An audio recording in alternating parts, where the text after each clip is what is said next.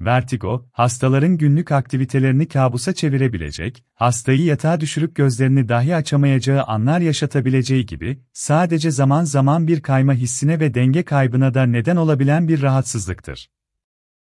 Denge, iç kulaktaki denge organımız, beyin, göz ve vücuttaki kas iskelet sistemindeki yapıların birlikte çalışması ile sağlanabilmektedir.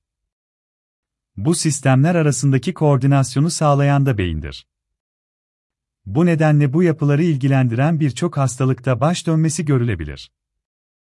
Baş dönmesi her hasta tarafından farklı anlatılır. Her taraf dönüyor, yer ayağımın altından kayıyor, bir yana doğru kayıyorum, kafamın içi boşalıyor, ayağım boşluğa basıyor gibi şikayetler olabilir. Kulak hastalıklarına bağlı baş dönmelerinde kulak çınlaması, işitme azlığı, kulakta basınç hissi, bulantı kusma, kulak akıntısı ve gözlerde kaymalar da klinik tabloya eşlik edebilir.